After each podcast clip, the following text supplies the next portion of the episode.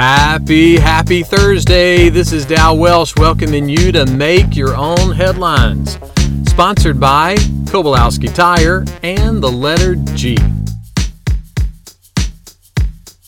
So do you like leftovers? I love a leftover.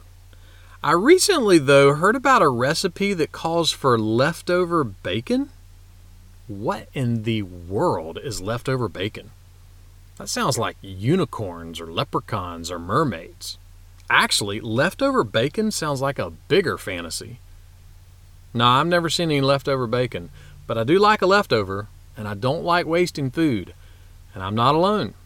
11 teenagers from the Arizona border towns of Rio Rico and Nogales found out that large amounts of unused vegetables were always heading to the local landfill. So they started rescuing tomatoes. And with the help of some startup money they earned from a local competition, they founded their own business about 4 weeks ago called Nagiko. Now, what kind of business is it? Well, they make soap. That's right. Their first product is called the Tomato Rescue Bar.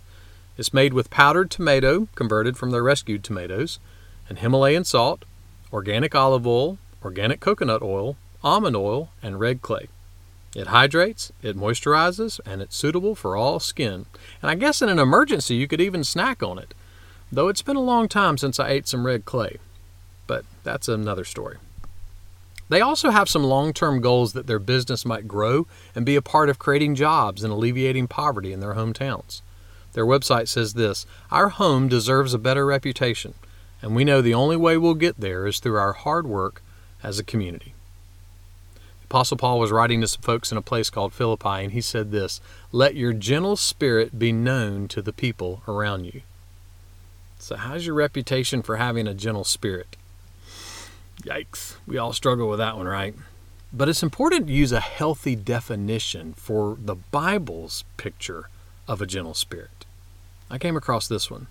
A gentle spirit means staying calm in conflicts and kind in conduct.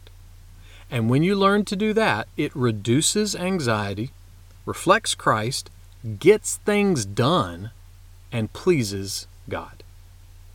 Now, how can anybody get a reputation like that? By having their heart captured by the gentle spirit of Christ. And the gentle spirit of Christ knows how to get things done. He made the only way for the whole world to truly be saved. Now that is a reputation. Make that one of your headlines today.